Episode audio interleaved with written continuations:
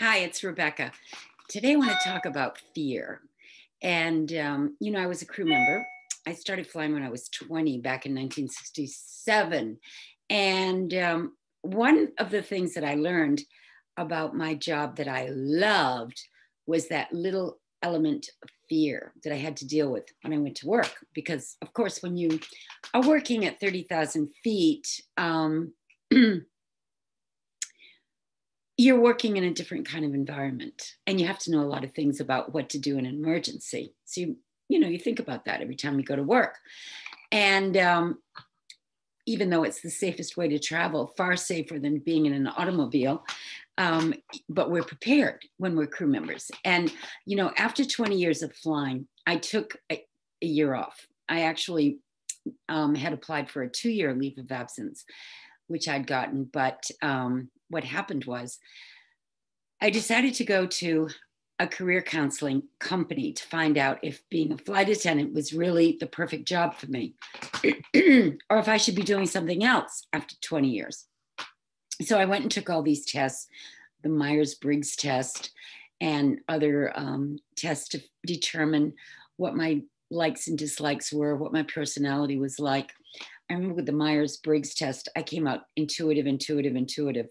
Um, and um, the um, counselor told me after he had taken a good look at all the different things that I had um, been tested on, um, he said, You know, being a flight attendant is really the perfect job for you.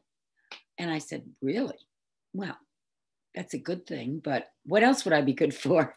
He said, Well, you might like to go out and if you didn't want to do this, go out and sell, you know, high ticket items and meet interesting people. Because I was very much a people person too. I like to t- have interesting conversations.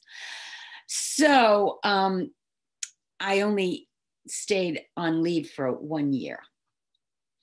I called them up at my airline and said, uh, Can I come back early? And that was because I also realized there was an element that was missing for me when I was living on the ground, you know, trying to get back in, into the business world. And that element was that little bit of danger that I had to deal with every time I went to work as a crew member. And it really made me feel more alive, more aware. And you are naturally more aware when you're working in an environment like that. I'm sure, um, you know, first responders, policemen, firemen, we all crew members, we all have to be more aware of our environments and what's going on because um, that's just the way it is.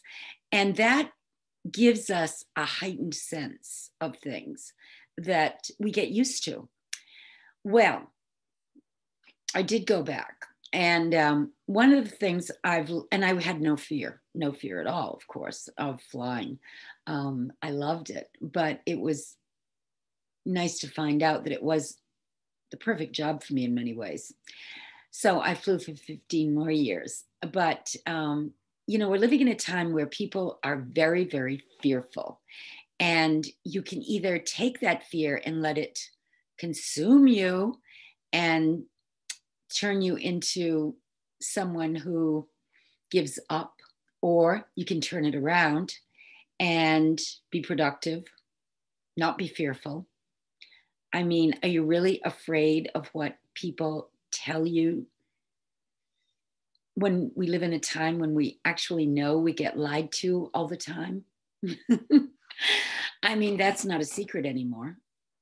Everyone knows um, there's a lot of twisting of the facts. That was another thing I learned as a crew member when I would meet people that were in the news or involved in situations that were newsworthy.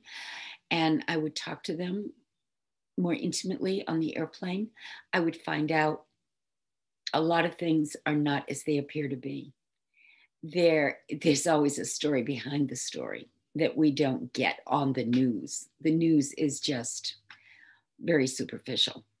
If you've seen it on the news, it, it, it already happened along, you know, it's it's crazy. It's not like these things are just happening instantaneously either. Many things are planned out for years. So when you become aware of that, you begin to understand that the world um, is not a place to be living in fear but to just watch it like in an interesting movie it's quite a show when you begin to understand that um, you know you're here on planet earth at this time you're living your life and it's very interesting. We're living in interesting times but we don't have to be afraid. We really don't. I mean i'm a radical thinker. I have overcome my fear of my body. Um, you know I've been confronted with situations that I had to um, draw on the divine in order to get myself out of those situations, and it's worked. So there's nothing really to be afraid of. Um, so if you want to understand more, just go within. All the answers are there, and you don't have to be afraid.